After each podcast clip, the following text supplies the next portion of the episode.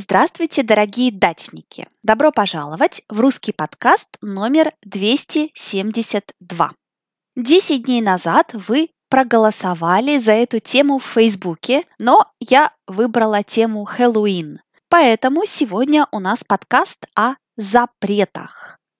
Запрет, запрет – это когда мы не можем что-то делать, когда это нельзя делать. Это запрет. В русском языке много слов, которые говорят о том, чего нельзя делать. Это могут быть прямые, агрессивные слова, а могут быть более мягкие, неагрессивные.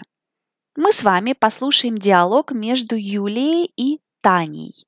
Юлия снимает квартиру и ищет еще одну девушку, которая снимала бы квартиру с ней вместе.